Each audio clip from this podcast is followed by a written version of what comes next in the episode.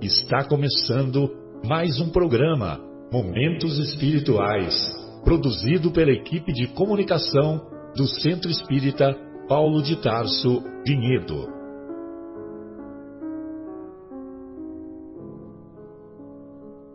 Se guardas contigo o estigma do sofrimento, indagando pela solução dos velhos problemas do ser e da dor, se percebes a nuvem que prenuncia a tormenta e o vórtice traiçoeiro das ondas em que navegas, vem conosco, estudemos a rota de nossa multimilenar romagem no tempo, para sentirmos o calor da flama de nosso próprio espírito a palpitar e morredouro na eternidade, e acendendo o lume da esperança, perseveremos juntos em exaltação de alegria que Deus, o Pai de infinita bondade, nos traçou a divina destinação para além das estrelas. Bem, amigos, então iniciamos mais uma edição do programa Momentos Espirituais, programa do Centro Espírita Paulo de Tarso, lá no seu departamento de comunicação, e hoje estudaremos na primeira parte o capítulo 26 de O Evangelho segundo o Espiritismo, capítulo cujo título é Dai gratuitamente o que gratuitamente recebestes. E na segunda parte daremos na segunda parte do na segunda parte do do nosso programa estudaremos a continuidade do capítulo Lutas e Humilhações da segunda parte do, da obra Paulo e Estevão. Muito bem. É, então, lá no, nas anotações do evangelista Mateus, no capítulo 10, versículo 8, nós vamos encontrar: restituir a saúde aos doentes, ressuscitai os mortos, curai os leprosos, expulsai os demônios dai gratuitamente o que gratuitamente haveis recebido. Então, o Kardec se valeu desse versículo, né, lá do, do evangelista Mateus, para desenvolver esse tema que ele selecionou lá na obra, nessa obra monumental que é o Evangelho segundo o Espiritismo e que a humanidade ainda não reconhece o devido valor. Mas vai chegar a hora que a humanidade toda vai reconhecer. Estamos próximos disso. Daqui uns cinco dias, mais ou menos. Aí o Kardec faz um comentário que é muito legal. Ele diz assim: Dai gratuitamente o que gratuitamente haveis recebido, diz Jesus a seus discípulos. Com essa recomendação, prescreve que ninguém se faça pagar daquilo por que nada pagou. Ora, o que eles haviam recebido gratuitamente era a faculdade de curar os doentes e de expulsar os demônios, isto é, os maus espíritos. Esse dom Deus lhes dera gratuitamente para alívio dos que sofrem e como meio de propagação da fé. Jesus, pois, recomendava-lhes que não fizessem dele objeto de comércio, nem de especulação, nem meio de vida. E olha que interessante, né? O, os, os, apóstolos de Jesus, é, eles receberam esse dom com uma dupla finalidade: para alívio das dores das pessoas que os buscavam e também como meio de propagação da fé. Ou seja, a fé é mais facilmente propagada de acordo com a manifestação dos fenômenos da melhoria das, das pessoas que tinham contato com os apóstolos lá no início do cristianismo, né? lá no cristianismo primitivo, vamos dizer assim. Bem, e nós vamos encontrar lá na, na obra O Livro dos Médiuns, nós vamos encontrar a definição de médium. Sempre lembrando que médium é uma palavra de origem latina que significa intermediário, significa também mensageiro.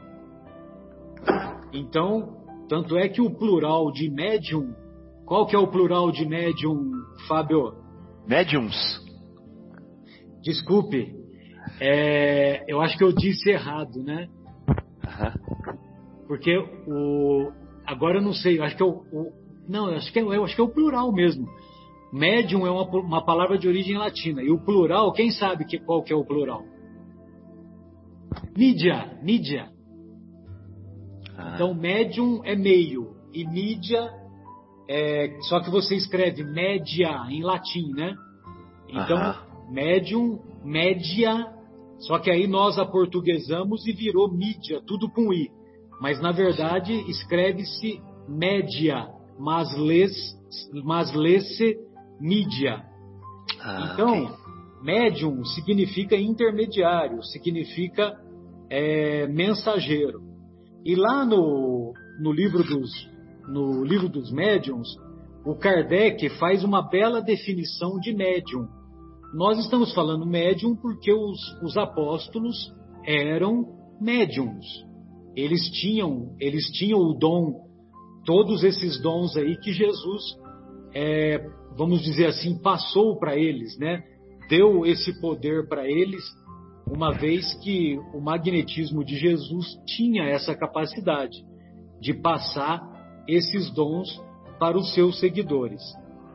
E o Kardec, lá no item 159 da obra O Livro dos Médiuns, ele diz que todo aquele que sente, sente fisicamente, num grau qualquer, a influência dos, dos espíritos, é, por esse fato, considerado médium. Essa faculdade é inerente ao homem, não constitui, portanto, um privilégio exclusivo. Por isso mesmo, raras são as pessoas que dela não possuam pelo menos alguns rudimentos. Todavia, é, pode, pois, dizer-se que todos são mais ou menos médiums. Todavia, usualmente, assim se mostra bem caracterizada e se traduz por efeitos patentes, por efeitos ostensivos, aquele que depende de uma organização mais ou menos sensitiva. Então todos somos médiums num grau qualquer. Raros são aqueles que não sentem nada. Mas médium realmente é aquele que ostensivamente, né, você olha para ele e você fala: "Poxa, esse daí, esse daí é médium mesmo", né? Então, raros são, o, são os médios que nós podemos dizer que, que trazem na face essa marca de mediunidade. Muito bem. E a mediunidade, como muitas, é, como muitas, ou, muitos outros dons, muitas outras qualidades que todos temos, é, ela tem, ela é, ela é neutra. O dinheiro é neutro.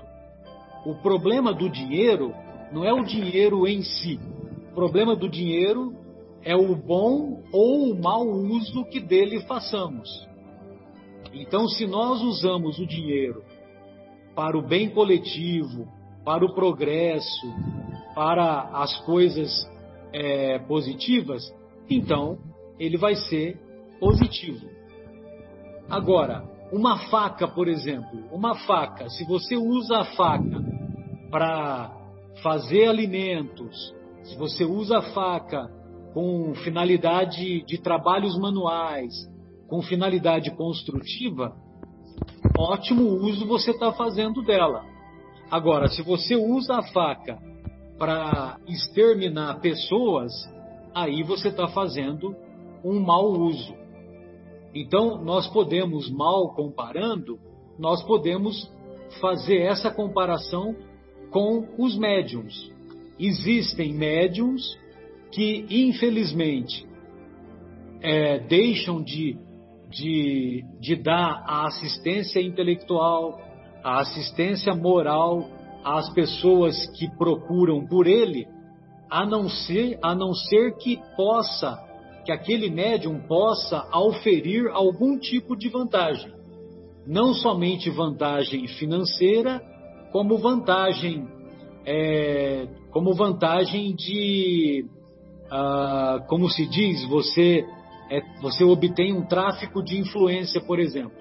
Né? Então você não vai receber diretamente o dinheiro, mas você vai, re, você vai receber é, alguns benesses relativo, alguns benefícios relativos à influência daquele bem que você proporcionou para a pessoa.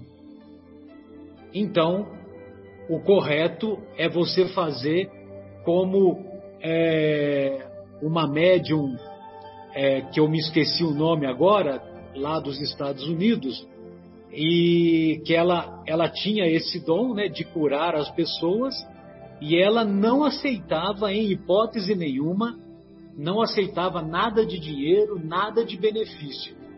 E de vez em quando tinha aqueles que faziam questão: não, mas eu quero ajudar, a senhora me salvou a vida, a senhora fez isso, a senhora é muito importante para mim. Aí, então, olha, então é o seguinte: você pega de qual igreja, qual igreja que você frequenta? Ah, eu frequento a igreja A na cidade tal. Então você vai lá na igreja A, na cidade tal, e faz uma doação, aquilo que você doaria para mim, você faz a doação para as atividades assistenciais daquele local. Mas ela não aceitava nada. E ela dizia mais, ela dizia que ela aceitava é, uma criança que levasse uma flor do campo para ela espontaneamente, ela aceitava. Ou então uma criança que levava lá um, um agradozinho, né, um bolo que a mãe fez e tal, né?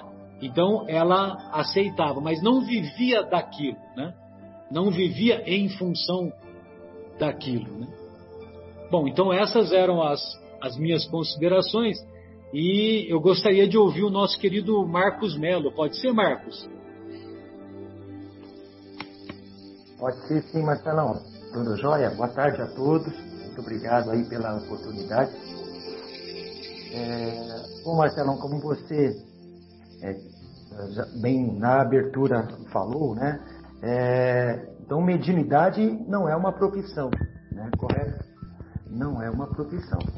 Ela, é, então, as pessoas não podem de, de, forma nenhuma né, é, se beneficiar com um dom que foi dado gratuitamente é, por Deus, né? É um dom gratuito.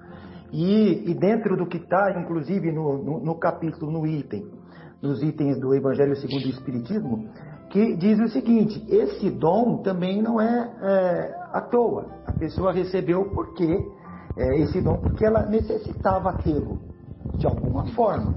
Né? É, Para quê? Para instruir os homens, é, como diz aqui no Evangelho segundo o Espiritismo, mostrar a estrada do bem, né, mostrar a estrada do bem e conduzir a crença, como você colocou na abertura, né? conduzir é, a crença corretamente, evidente, né? É, e que esses bons espíritos, os bons espíritos que é, utilizam desta deste dom de um médium, né, eles é, têm repulsão né, aos interesses egoísticos. Então, o médium que já, por sua parte, é, tem algum interesse egoístico, com certeza é, ele é um médium, ele não deixará de ser um médium porque foi esse dom que ele recebeu, mas ele estará fazendo um uso através de, de espíritos que não sejam de alta envergadura, porque os bons espíritos têm repulsão a isso, né? É, porque eles necessitam que o médium tenha humildade, devotamento, abnegação, né? E desinteresse moral. Olha que interessante, desinteresse moral. Não só o, o, o material, não é ele querer se enriquecer com essa, é, essa, esse dom. Ele também se vangloriar ou ele crescer em ego ou até utilizar desta deste dom, porque o médium também, quando médium, ele é meio que paparicado, ele é meio que adorado pelas pessoas. As pessoas adoram ficar perto de um médium. E isso faz com que o médium, ele, o ego se é, sobressaia. Então, é, isso também não faz parte. Né? Os bons espíritos têm repulsão a isso. Né?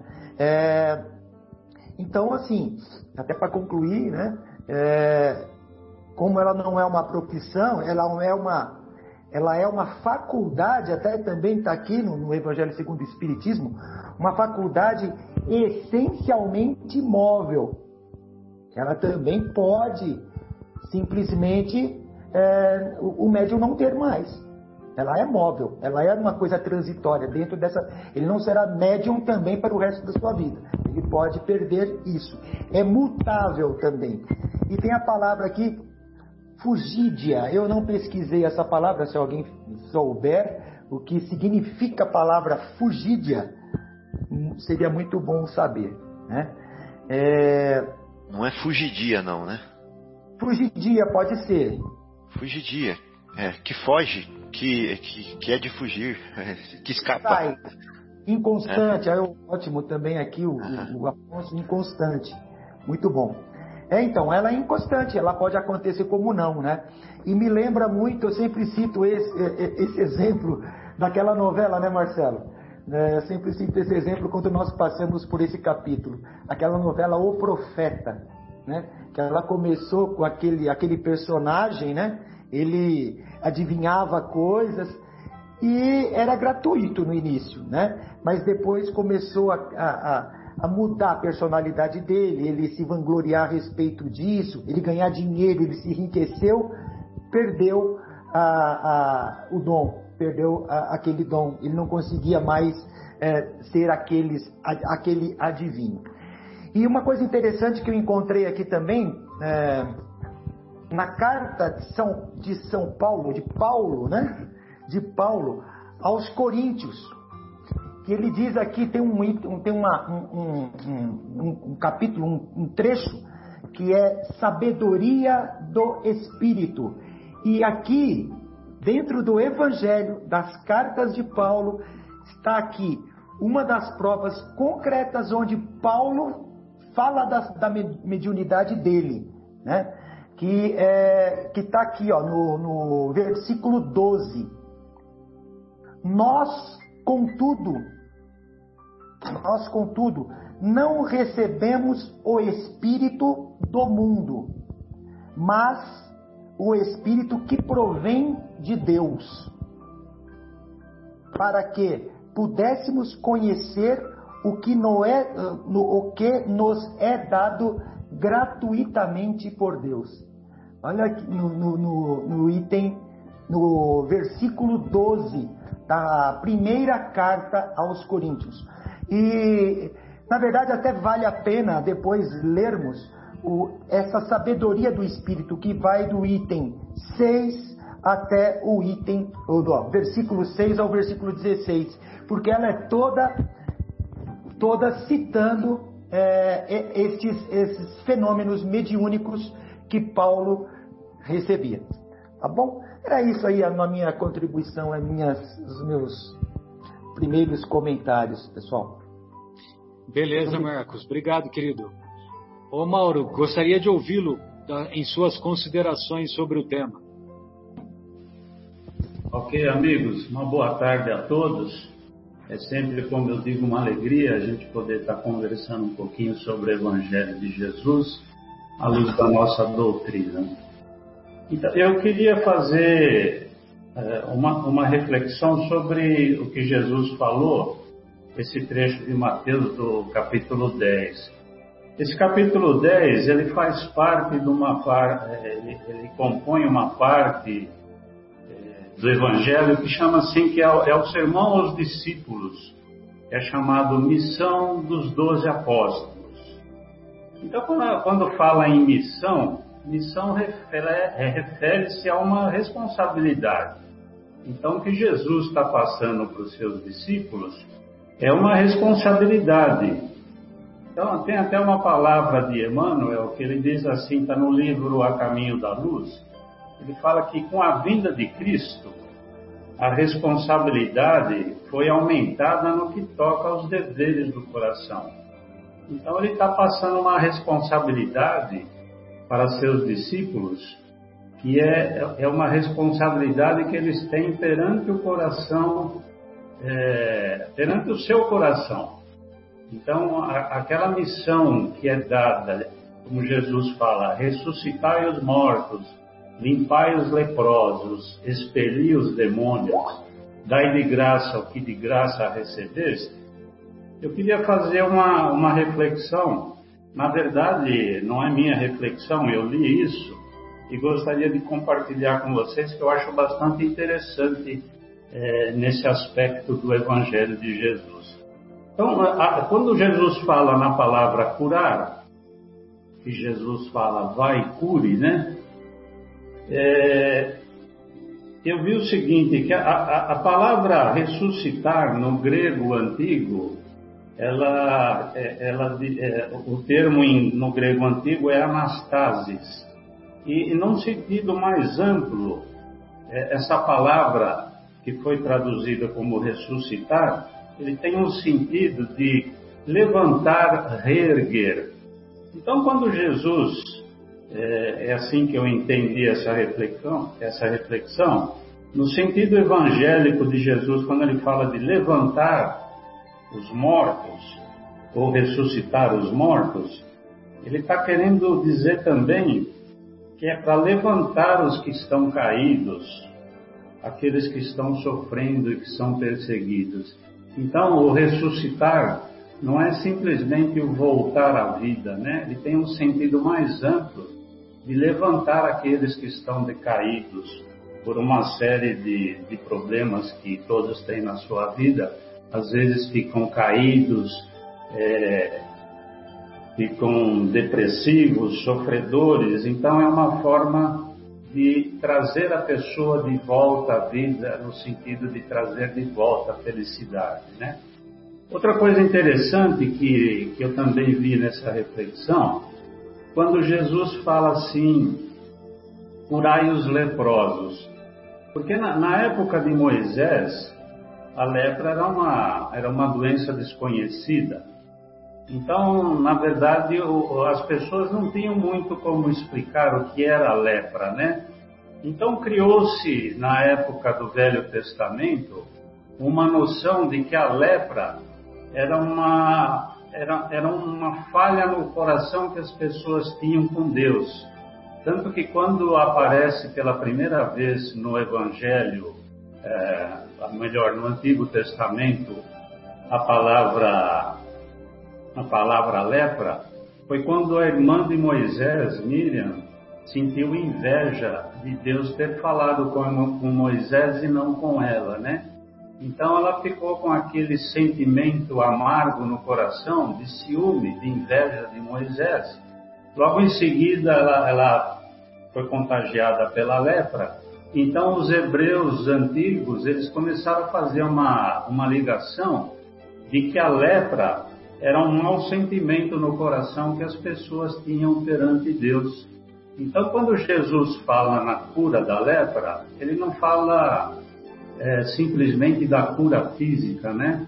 Eles falam da cura espiritual, de a pessoa se voltar de coração para Deus para eliminar aquela, aquele mau sentimento ou a falta de sentimento em, relação a Deus.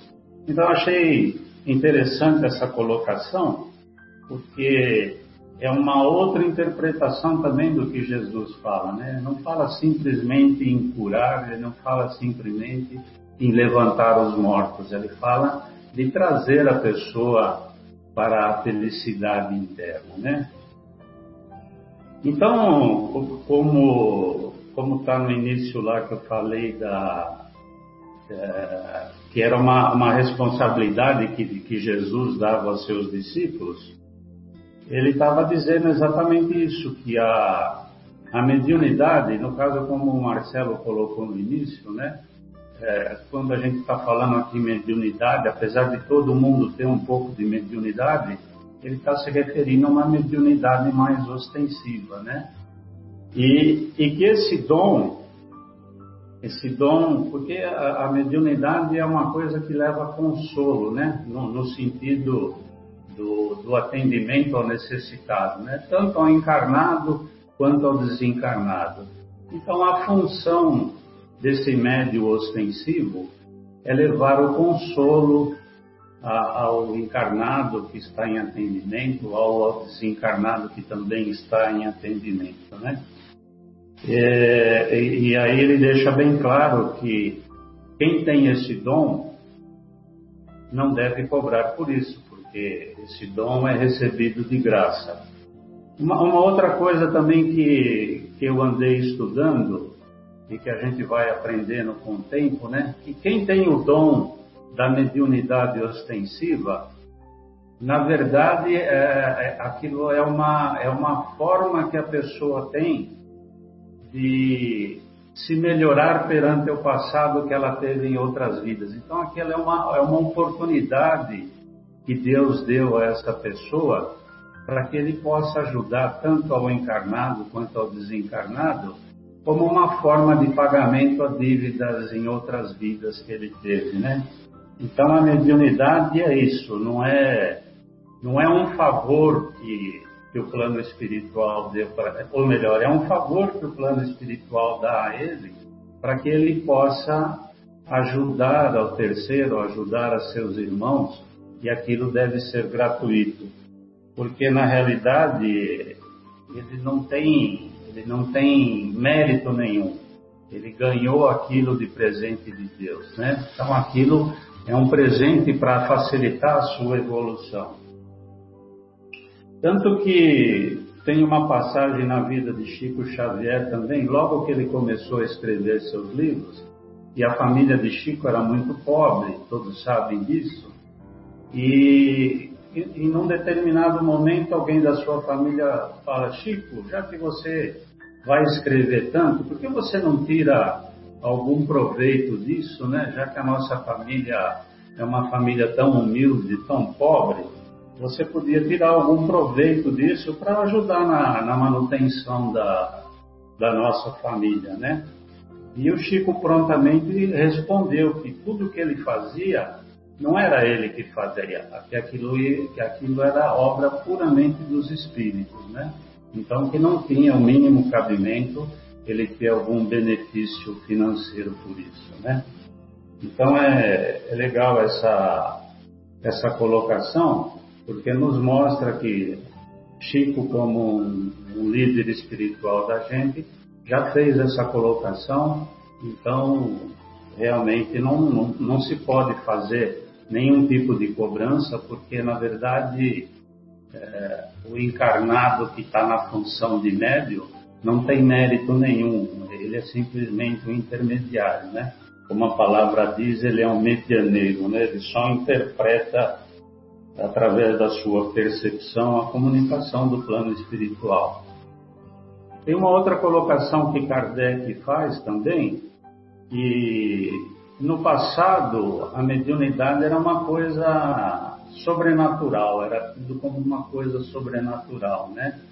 E as pessoas que tinham é, esse dom da mediunidade passaram até a se julgar pessoas privilegiadas, um dom especial, e então começaram a tirar proveito disso, começaram a lucrar, a lucrar por isso, porque se julgavam pessoas especiais, pessoas com dons especiais, e que achavam que, como seres privilegiados, podiam até cobrar por isso, né?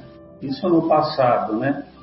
Mas aí a gente volta a lembrar que Jesus, ele ensinava não só pelas suas palavras, mas principalmente pelos seus exemplos, né? E ele sempre primou pela cura por pura caridade, né? Então, tá aí o exemplo maior que é Jesus, né? tudo deve ser feito em nome da caridade. Então, quando Jesus é, ele passa essa missão para os seus discípulos, ele, que ele fala, dai de graça o que de graça recebeu, ele está dizendo que realmente a gente não pode cobrar porque nós não temos mérito nenhum nisso. Né? E aí Kardec coloca quais são os três objetivos do médium, né? é ser intérprete dos espíritos, instruir os homens e ensinar o caminho do bem e da fé. É, eu até já falei isso, mas só para ressaltar, né, que a mediunidade é fornecida por graça de Deus, né? E isso é simplesmente para que o médium corrija as suas falhas que eles tiveram na caminhada anterior. E em vários trechos do, do livro dos médiuns, Kardec faz algumas colocações interessantes sobre a, o dom da mediunidade. E ele fala que o, médium que tem bons sentimentos atrai espíritos de bom, atrai, atrai bons espíritos, espíritos de espírito elevado. Ao passo que o médium, se for explorador, ambicioso e egoísta, ele vai atrair espíritos de mau índole, né? Então muitas pessoas se iludem, a gente já, todo, todo mundo já tem notícia disso, que pessoas procuraram determinados tratamentos espirituais com pessoas que diziam que iam resolver seus problemas, pessoas que nem conhecem a pessoa e já diz que vai resolver o problema, né? E é a tal da mediunidade paga. Ainda hoje a gente vê por aí pendurado em postes, né? Para dar exemplos bem rasteiros de pessoas dizendo assim que trazemos o seu amor em um dia, resolvemos seus problemas financeiros, né? Então são pessoas que vão estar, se tiverem alguma mediunidade realmente, vão estar sendo assessoradas por espíritos de espírito ruim, e pessoas que que vão ser enganadas por palavras de espíritos malfazejos, espíritos brincalhões. Isso pode levar a sérias, a, a sérias dificuldades na vida futura da pessoa que procura pela, pela mediunidade paga, né?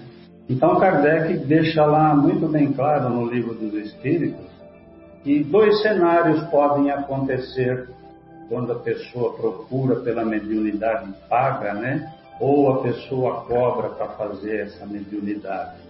Então ele diz que ou o médium que tem um dom verdadeiro, mas que se vendeu aos espíritos negativos, ele pode ter a sua mediunidade afastada, ele pode perder essa mediunidade, né? Ou então ele vai ter assessoria de espíritos inferiores. Então, ah, é preciso tomar muito cuidado, porque as pessoas se iludem às vezes com, com médios falsos, né? E isso, além de ser muito perigoso para o médium que está atrapalhando a sua evolução, pode ser muito ruim para as pessoas que estão sendo enganadas e vão seguir caminhos tortuosos e caminhos perigosos, né? Então, é, Kardec, como Jesus, criticam duramente esses, é, essa, essa forma de ação dos médiuns e isso pode levar, na verdade, não é uma mediunidade, é um charlatanismo, né? É o mau uso da faca. O mau uso da faca, exatamente. Muito bem colocado, Marcelo. Então é isso, é, é preciso tomar muito cuidado como usar essa faca, né, Marcelo? Então, só para finalizar, uh, Jesus deixa bastante claro aos seus discípulos que a mediunidade é uma missão e ela deve ser feita de coração, porque ela foi recebida gratuitamente e por misericórdia divina. E tudo que é por misericórdia divina, a gente deve retribuir com amor, com caridade. Então era, era essa reflexão que eu queria fazer sobre essa parte do, do Evangelho de Jesus. Perfeito.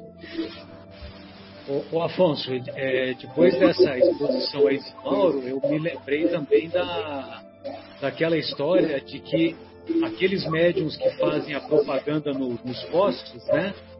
eles, alguns deles, eles afiançam, eles garantem que se não der certo, eles devolvem o dinheiro. Você gostaria de ouvi-lo aí em suas, em suas reflexões também. Meu abraço a todos.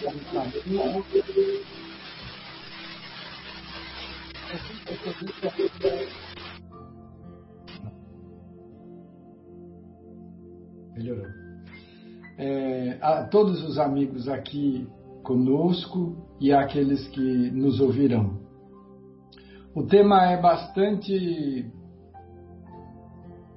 oportuno e bastante importante para ser esclarecido. Eu sempre tenho o hábito de procurar entender as decisões que nos afetam pela misericórdia do alto, é, dando um, um voo panorâmico para entender a causa do porquê de nós termos disponível a mediunidade. Nós somos espíritos imortais, temos a liberdade à nossa disposição de deslocamento do pensamento, de ação. E quando mergulhamos na carne, em busca de uma comprovação, privados temporariamente da memória profunda, das nossas possibilidades de evolução, com a possibilidade de acerto dos nossos equívocos, nós temos privada temporariamente essa liberdade toda que o espírito dispõe. O espírito encarnado ele fica confinado a cinco pequenas janelas que nós chamamos de cinco sentidos. Nós passamos a nos relacionar com o mundo por essas pequeninas aberturas. Mas a mediunidade seria a sexta janela que nos dá um pouco de fôlego diante desta liberdade que o espírito desfruta normalmente. Então, quando nós nos reconhecemos como seres humanos nesse planeta encarnados, nós dispomos da sexta janelinha que nós passamos a chamar de sexto sentido, de mediunidade, de dons, cada um dá um nome. A, a nossa grande é, o nosso grande comentário é reconhecer no irrepreensível Kardec que ele pinça dos comentários de Jesus contidos no capítulo 10 das anotações de Mateus a solicitação, a recomendação de que praticássemos gratuitamente aquilo que recebíamos gratuitamente. Então veja a extensão da misericórdia com relação às nossas necessidades e às nossas limitações. Não é só essa sensação de aprisionamento que nos vem libertar o exercício ou a convivência com a mediunidade, mas é também uma ferramenta valorosa para nós que nos excedemos em cruzar ou desviar-nos da porta estreita, do caminho de evolução que deveria ser reto. Quando nós acumulamos muitas muitos desvios, nós precisamos mais do que o normal de situações que nos garantam aquisição do que está faltando. Virtude, então aí entra a concessão dos talentos mediúnicos. Veja, os talentos mediúnicos são, nesse caso, dotados àqueles que não têm lastro moral, que estão faltando virtudes e por estar faltando, ele precisa mais do que a média de conquistas. Então não é que quem é médium é melhor do que o outro, é o contrário. Aquele que recebe talentos mais ostensivos, ele tem mais necessidade de adquirir o que está faltando, que é virtude. Como que adquire? Com o exercício do serviço desinteressado ao próximo. Por que, que o médium recolhe mais do que o outro? Porque a maioria de nós, os não médiums, não precisamos nos preocupar 24 horas. Os médiums precisam. zelar pela sua instrumentalidade, precisam dar acordo com aquilo que sintonizam, o pensamento, o sentimento, a palavra.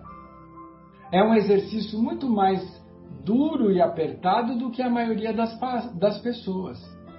Então, é uma ilusão dizer, ah, eu gostaria de ser médium como Chico Xavier, como Divaldo Franco. Nós não sabemos o que estamos falando. Porque para se conquistar talentos mediúnicos é preciso de uma energia moral muito acentuada, que é o que está faltando. Agora, nós estamos falando dos talentos mediúnicos que são concedidos como uma ferramenta de aquisição moral.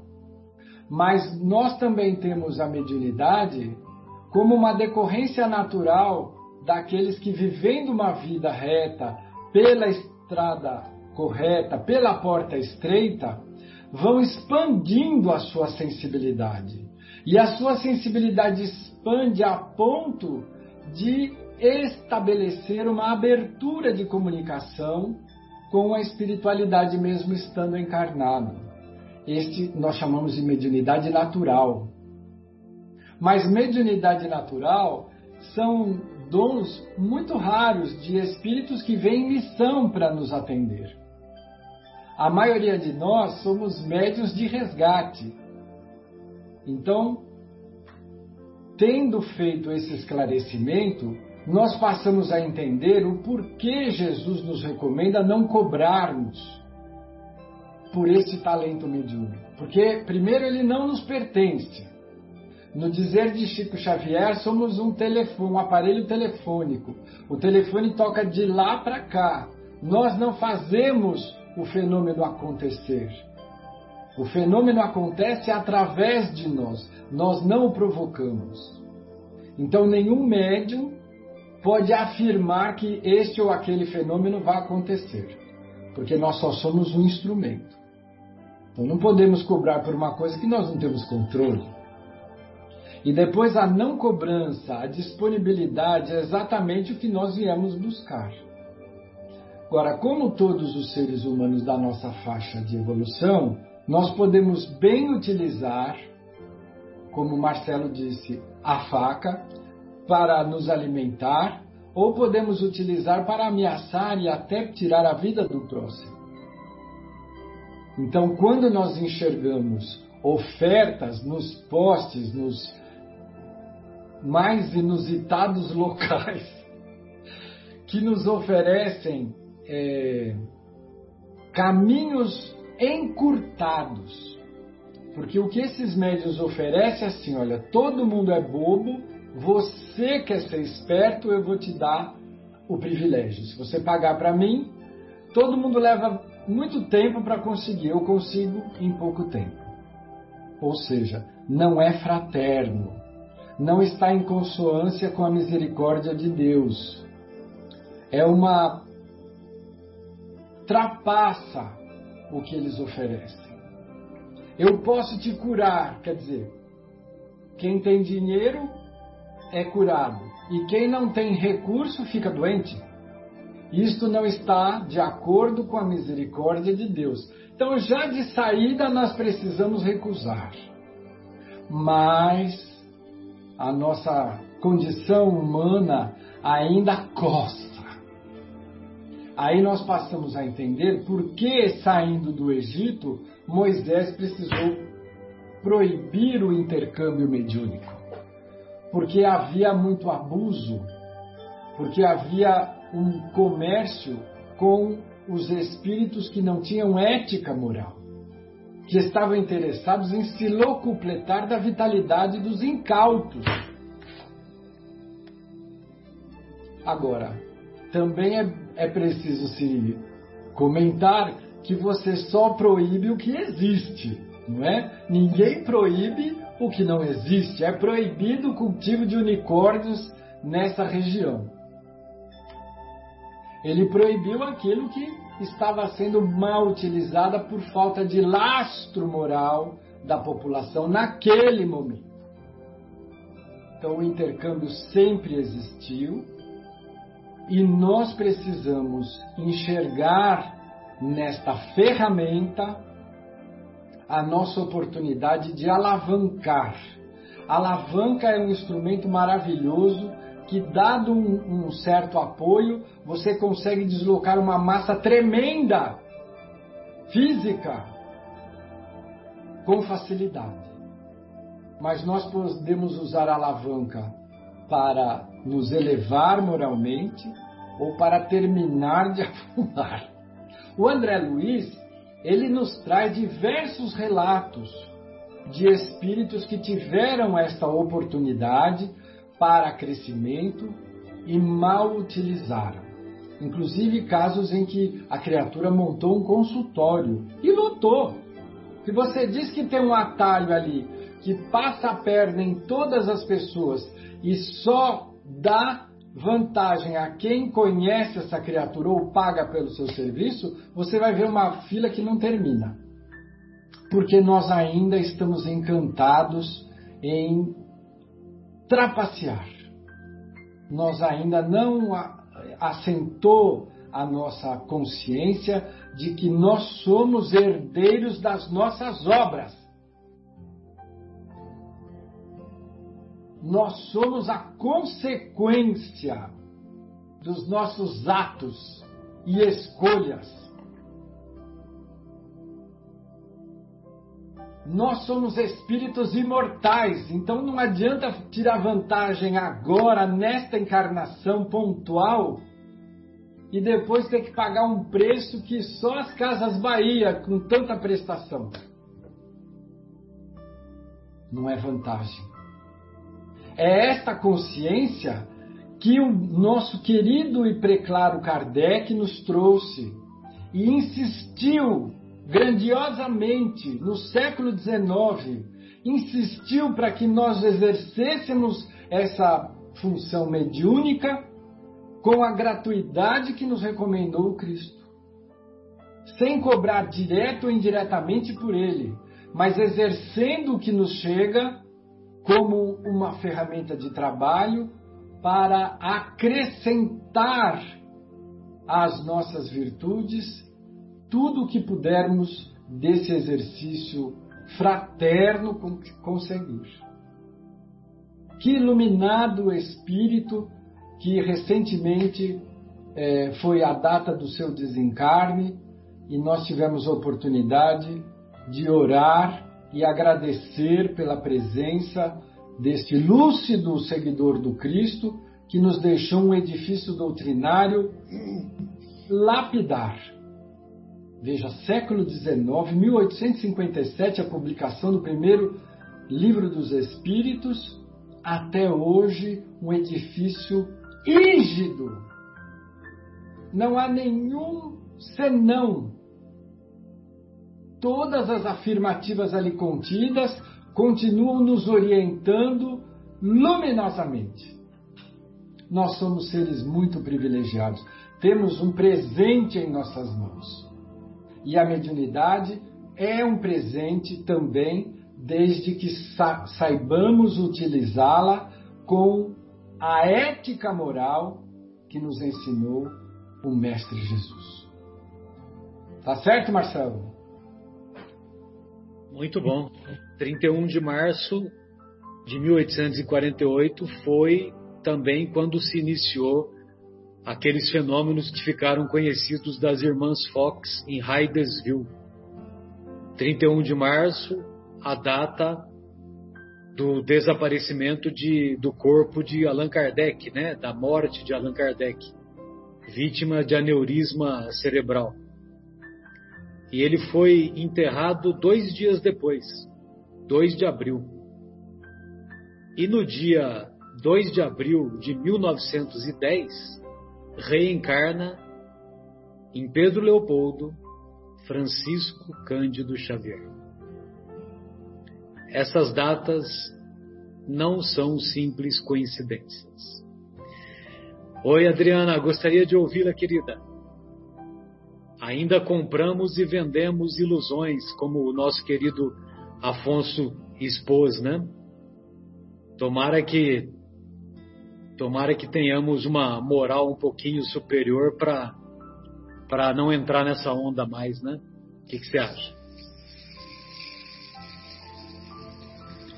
Olá, amigos, boa tarde. Realmente são as ilusões que não podemos colocar culpa nas ilusões, né? Nós é que nos arrastamos para elas, né? E não elas que nos arrastam, né? Acho que o primeiro, primeiro passo é parar de ser a vítima, né? E assumir a responsabilidade por aquilo que a gente faz e pelo que a gente deixa de fazer.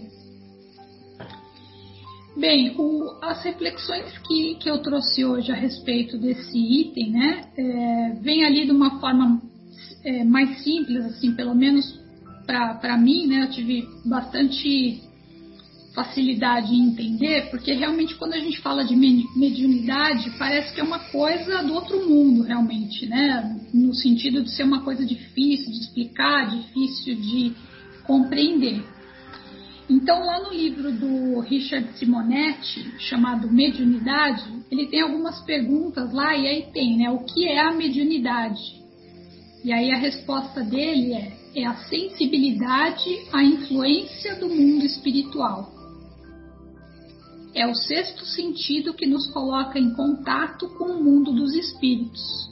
Então, é o nosso sexto sentido, assim como o tato, o fato, a visão, a audição e o paladar nos coloca em contato com o mundo dos homens. Então, uma forma simples de, de explicar como a gente entra em contato com as coisas do mundo e como nós nos conectamos com o mundo espiritual.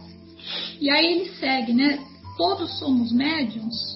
Aí a resposta é: todos temos a sensibilidade que nos habilita a receber a influência espiritual. Então a gente tem a sensibilidade, todo mundo tem, mas como vocês também já disseram, né, nem todos somos suficientemente sensíveis para produzir esses fenômenos mediúnicos. E aí a terceira pergunta que eu achei também ah, muito bacana, assim como ele explicou, ele fala assim, ah, o que, qual que é a diferença né, entre quem tem a sensibilidade e quem não tem? Já que não é um privilégio exclusivo, né? Se todos nós temos, como a gente diferencia? E aí ele fala assim: uh, imaginemos alguém vestindo compacta armadura que o impeça de ver e ouvir o que se passa ao seu redor. Vestimos um denso traje de carne que inibe as nossas percepções espirituais. Então ele comparou a essa roupa, né, uma armadura que não deixa a gente enxergar, assim como o nosso corpo, né? E aí ele fala que o médium é alguém que, dentre essa veste, né, possui uma abertura ali que permite que essa comunicação seja realizada. Uh, vocês também já colocaram aí, né, que a mediunidade ela não é uma profissão, não é um privilégio exclusivo e é, ela é um sentido especial na vida do ser humano que traz percalços e compromissos, mas também traz muito bem-estar, desde que sejam seguidos os caminhos que lhe tragam maior felicidade espiritual. Ou seja, o médio, é, para poder aplicá-la corretamente, tendo a base como a caridade, o bem do, do próximo, vinculando-a profundamente com a sua é, melhoria moral, ou seja, além dele fazer essa caridade, o bem ao próximo, ele também é, requer a melhoria dele moral com esforços constantes em vencer as suas más inclinações, vício, orgulho e a vaidade. Como vocês já falaram, né? A pessoa se envaidece de ter aquele dom que pode ser, é, pode não, que se estiver sendo utilizado mal, ele vai acabar perdendo, porque Deus não vai permitir que a gente é, afunde, né? É, não use essa alavanca para é, progredir e que a gente caia no brejo, né? Então, antes da gente cair no brejo, a misericórdia divina, ela corta o sinal ali e a gente para de fazer besteira.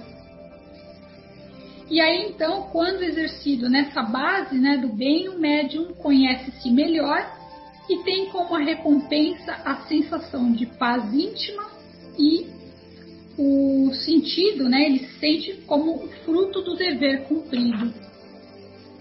E aí fala que é uma faculdade concedida por Deus a todas as criaturas que nada pagam por ela, assim como tantas que a gente tem, né, a nossa vida, o nosso corpo, enfim, tanta coisa que a gente recebe de graça que a gente é, nem sempre ainda utiliza corretamente, né? Tem que usar a palavra do ainda, porque a gente ainda vai usar corretamente.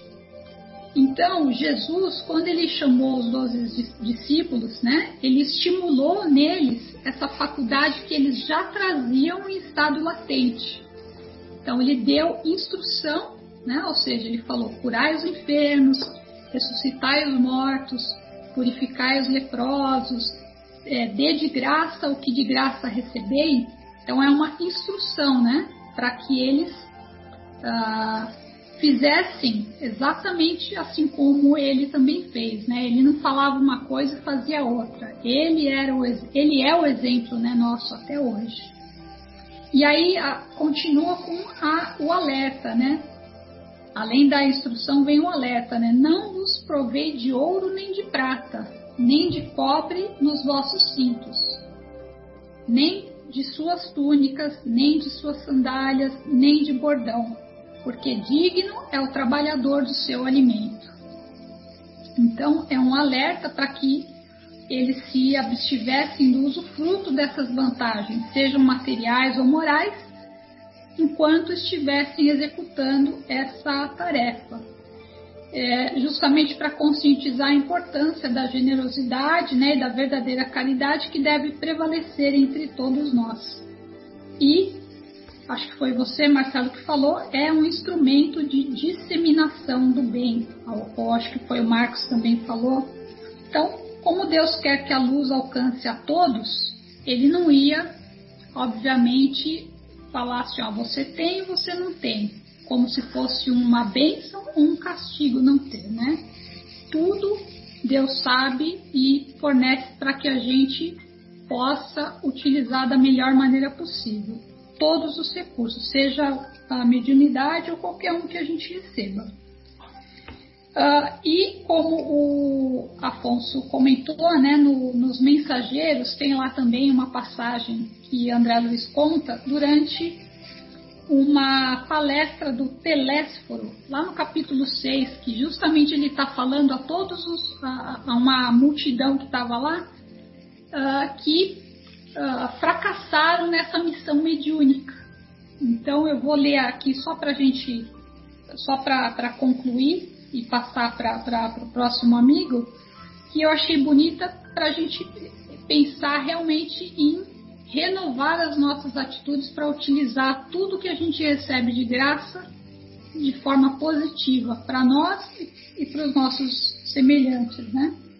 Então diz assim: diariamente o Senhor renova nossas benditas oportunidades de trabalho, mas para atingirmos os resultados preciosos é imprescindível que sejamos seguidores da renunciação ao inferior e ninguém espera subir espiritualmente sem esforço, sem suor e sem lágrimas. É isso.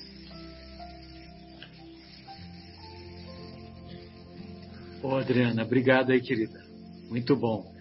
É, ô Bruno, gostaria de ouvi-lo. Você é o próximo amigo, amigo friend eu sou. tô na, na amigo fila. Amigo boy, amigo boy.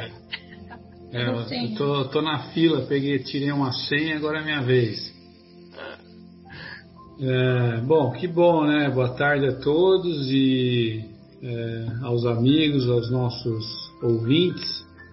E a reflexão que eu trouxe aqui para nós, né, é, principalmente na, na véspera dessa, dessa Páscoa, né, é um momento muito bom para a gente, então que, que a luz do nosso Mestre Jesus continue nos envolvendo agora e sempre.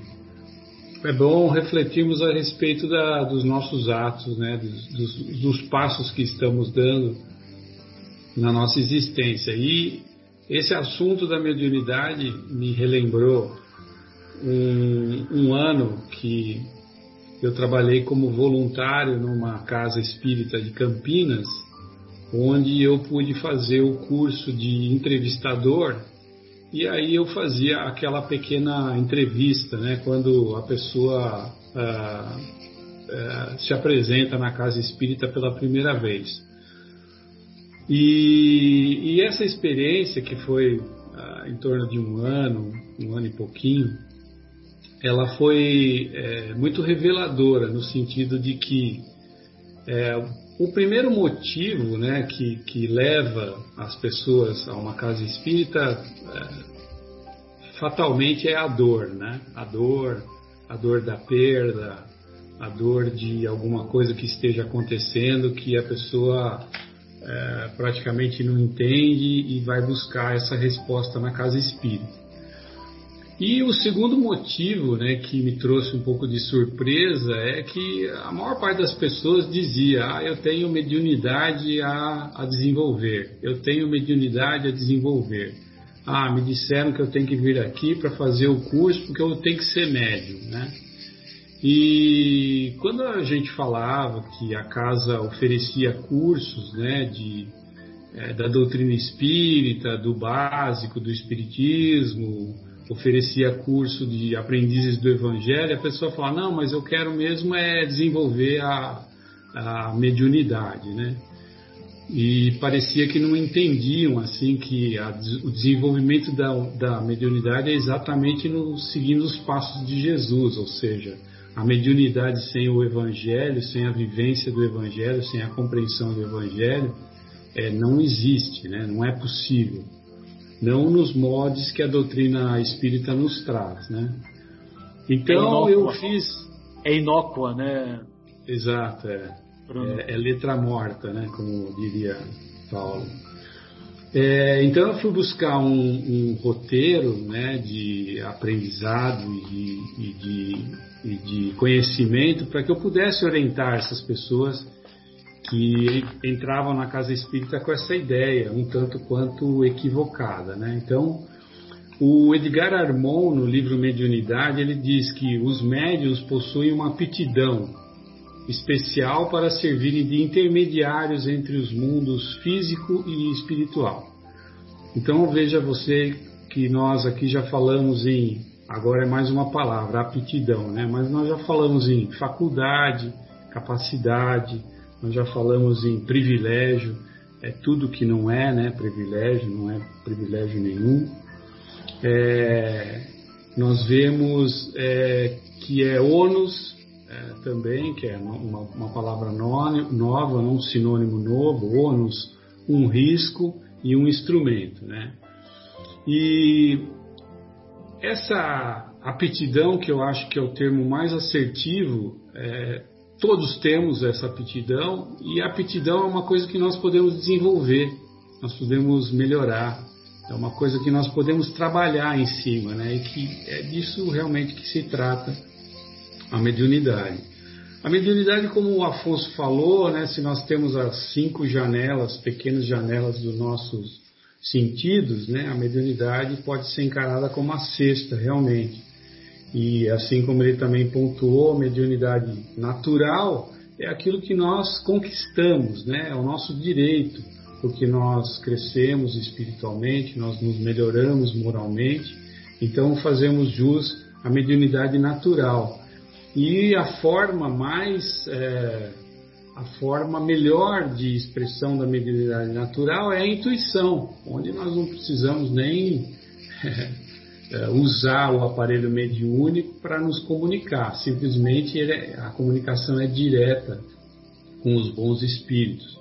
Assim como os irmãos colocaram, quando nós temos uma atitude benigna em nossos corações, quando nós nos é, disponibilizamos a nos melhorarmos como pessoas e como, como indivíduos.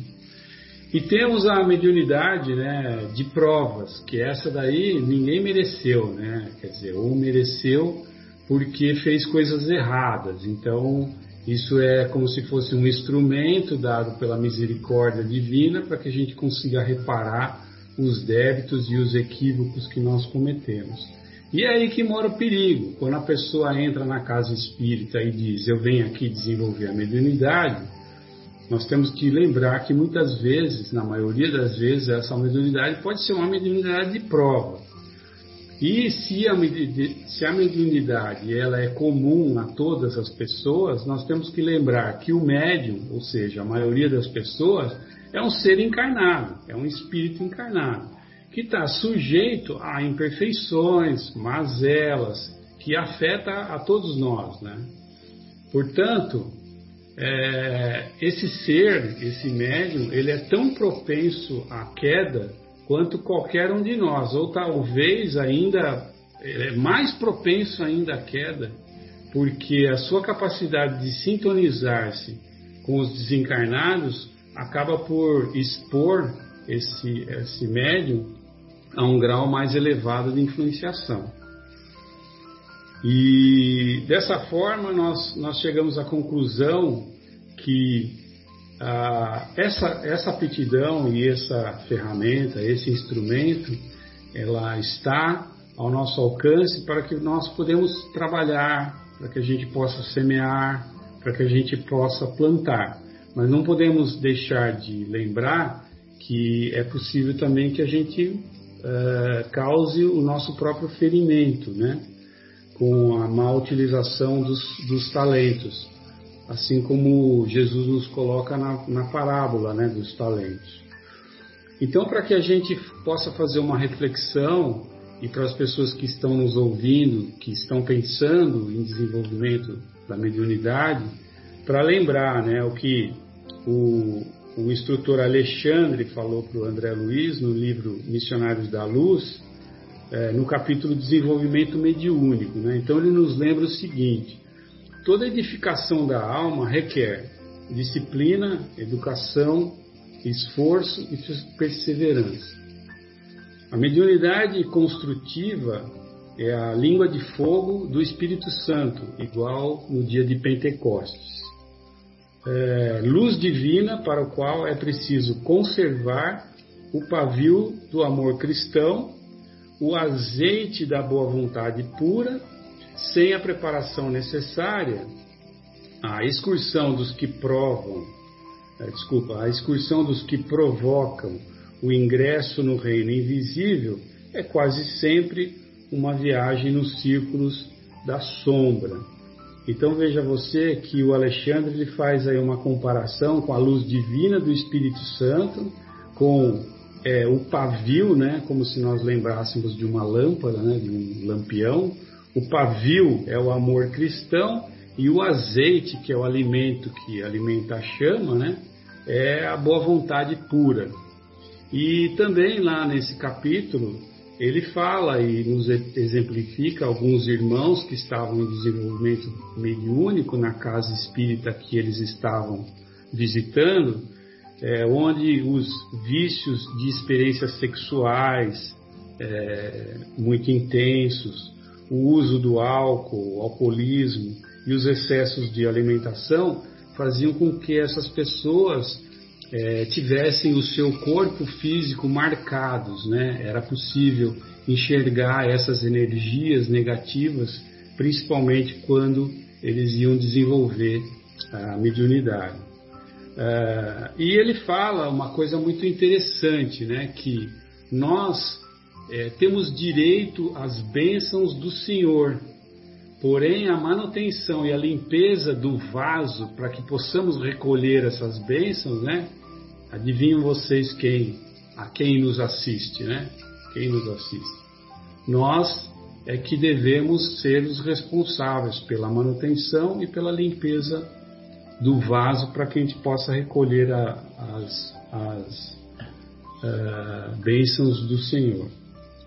E lá no livro Mensageiros também, é, do André Luiz, o Tobias fala para o André Luiz, né? Quando ele está lá no centro de mensageiros do nosso lar, né? Então, eles têm lá na cidade do nosso lar, que todos, todos conhecem, existe um centro onde eles preparam os mensageiros que estão vindo encarnar na nossa terra para que eles sejam médiums, para que eles auxiliem e utilizem essa, essa ferramenta, essa dádiva do Senhor. Então ele diz assim, né, o Tobias, é, aqui do centro de mensageiros do nosso lar saem milhares, milhares de irmãos preparados e com a função específica de desenvolvimento mediúnico, mas são raros os que triunfam, são raros. Alguns conseguem execução parcial da tarefa e outros, muitos, fracassam de todo. Quando os mensageiros se esquecem do espírito missionário e da dedicação ao semelhante, costumam transformar-se em instrumentos inúteis. Né? Então se vê, são duras essas palavras, mas instrumentos inúteis. Essa é a realidade que ele nos coloca. E aquela frase célebre né, do, do, do, dos mensageiros que fala que a enxada, né, a enxada é um instrumento excelente na lavoura, né? É, só que a enxada, sendo um instrumento é, excelente na lavoura, se para ela falta o espírito de serviço do cultivador, qual que é o ganho da enxada? É inevitavelmente a ferrugem. Então, eu gostaria de terminar essa reflexão também com uma frase é, que, que fala lá do, do, do, do missionários, né? Que é, ah não, eu já terminei, então eu já finalizei. Então era isso daí mesmo. A frase era aquela lá, vou até re, repetir, que nós temos as bênçãos do Senhor, porém a manutenção e a, a limpeza do vaso para recolhê-las é dever que nos assiste. Obrigado pela oportunidade. É, Bruno, falou em vaso, falou em Fábio, né? Falou em Paulo de Tarso, não percam a segunda parte do programa. É que de, você, você, gosta de fazer as metáforas, né? Então por isso que eu estou falando. Ah, então tá bom, tá explicado. É, bom, beleza, então eu vou fazer uma metáforazinha aqui. É, para fechar, né? Com todas essas é, ponderações tão brilhantes que eu tive o prazer de seguir aqui, eu vou trazer a oração de São Francisco para a gente meditar se ela não está falando de dai de graça o que de graça receber. Quando ela fala assim, ó, que aonde houver ódio, que eu leve o amor. Né? Então, para curar aquele ambiente de ódio, o que, que eu preciso doar? Né? Eu preciso vir com o amor para transformar aquele ódio que está ali. Onde houver ofensa, que eu leve o perdão. Tem ofensa, o que, que eu vou doar? Né? Quando eu venho, quando eu venho trazendo de dentro de mim o perdão, né? eu arrumo tudo o que está acontecendo ali. Onde houver discórdia, que eu leve a união. Onde houver Mas não dá para comprar, não dá para comprar perdão e amor no supermercado? Um quilo de perdão, um quilo de amor? Pois é, não dá. Por isso que não se pode cobrar, né? Por isso que não se pode cobrar. Muito bom, Marcelo. Excelente. Então, aonde houver erro, que eu leve a verdade. Porque se eu quero a verdade, o que, que eu tenho que levar? Não é isso que eu quero? Eu não quero a verdade, então o que, que eu tenho que levar? A verdade. Então ele fala assim: onde houver desespero, se tem desespero, o que, que eu quero? O que, que eu quero? Eu quero esperança, não é? Então o que, que eu tenho que levar? Esperança, que eu leve a esperança. Se tiver tristeza, o que, que eu quero? Eu quero alegria, não é? Então o que, que eu tenho que levar? Alegria. Onde houver trevas, que eu leve a luz. Então ele fala, ó mestre, fazei com que eu procure mais, sabe o que? Que vá nessa direção do que esperar que venha nessa fazer com que eu procure mais consolar do que ser consolado, né? Então eu escrevi aí no texto, olha, dar e receber são direções diferentes do mesmo fluxo de energia. É um fluxo de energia. Eu estou olhando daqui ou estou olhando daqui? Entendeu? Então é a mesma coisa. Para receber eu tenho que dar, para dar eu tenho que receber. É assim que funciona o universo, né? É uma lei. Então, com que eu procure mais consolar do que consolar, do que ser consolado, compreender do que ser compreendido, amar do que ser amado. Agora vem ele conclu concluir o nosso estudo aqui, né? Pois é dando que se recebe, ele fala, e é perdoando que se é perdoado, e é também morrendo que se vive para a vida eterna. Né? Então, assim, é, vamos aprender né, com, com, a, com a simplicidade desse homem que, no começo, quando Jesus falou para ele que era para reconstruir a igreja dele, ele foi lá e reconstruiu a igreja de pedra, né? Mas que no final ele entendeu de qual igreja Jesus estava falando. E quando ele chegou nesse estado espiritual, ele deixou essa, esse tesouro aqui para gente. É. E, então que a gente medite bastante sobre isso aí. Muito bom. E para essa edificação, aqueles quatro pilares que o Bruno que o Bruno nos, nos trouxe, né? Do, de qual obra mesmo, Bruno? É Mecanismos da Mediunidade nos Domínios? É, missionários, é, da, missionários luz. da Luz. Ah, Missionários, desculpe. É. Missionários da Luz, qual capítulo? Capítulo Desenvolvimento Mediúnico. Perfeito. Então é disciplina, educação, é, perseverança e esforço. Olha o é, esforço aí de novo. Ó. Disciplina, educação, esforço e perseverança. Exato. Muito bom. Então, com essas reflexões aí, nós encerramos essa nossa discussão inicial da primeira parte e retornaremos logo em seguida após a pausa musical. Até daqui a pouco.